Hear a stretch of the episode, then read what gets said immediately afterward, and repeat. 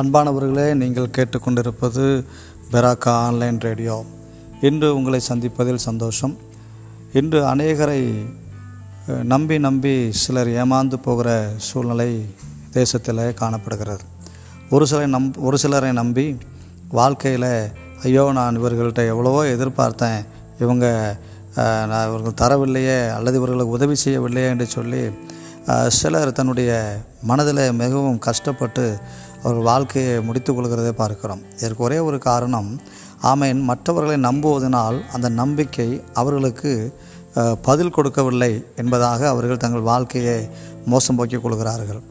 வேதத்தில் ஒரு வசனம் இருக்கிறது ஸ்தோத்திரம். சங்கீதம் முப்பத்தி ரெண்டு பத்தில் துன்மார்க்கனுக்கு அநேக வேதனைகள் உண்டு கத்தரை நம்புகிறவனையோ கிருவை சூழ்ந்து கொள்ளும் என்று சொல்லப்பட்டிருக்கிறார் ஆண்டவரை மட்டும் நம்முடைய வாழ்க்கையில் நாம் நம்புவோம் என்று சொன்னால் அந்த நம்பிக்கை நம்ம வாழ்க்கையில் ஆசீர்வாதத்தை கொண்டு வரும்.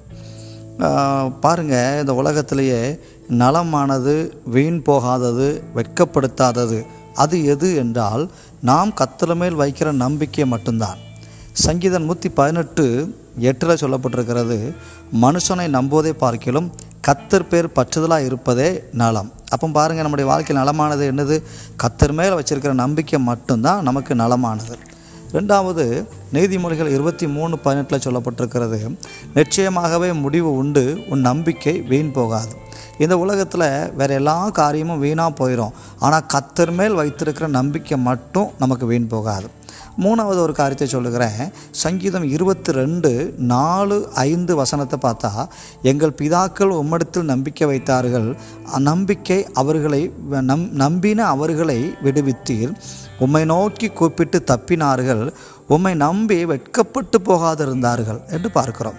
பைபிளில் நம்முடைய பிதாக்கள் அவர்கள் தேவனை நம்புகிற நம்பிக்கையில் மட்டுமே அவர்கள் வாழ்ந்தார்கள்.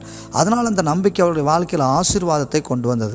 இன்றும் ஆண்டவரை நம்புங்கள். உங்கள் வாழ்க்கையில் கிருபை சூழ்ந்து கொள்ளும் ஆசீர்வாதம் சூழ்ந்து கொள்ளும் எல்லா நிலைமையிலும் நீங்கள் வெற்றி அடைவீர்கள். கா வெற்றி அடைவீர்கள் என்று உங்களை வாழ்த்துகிறேன். இந்த செய்தி உங்களுக்கு ஆசீர்வாதமாக இருக்கும் என்று நம்புகிறேன். மீண்டும் ஒரு செய்தியோடு உங்களை சந்திப்பது நான் உங்கள் ரவிக்குமார். 我得了。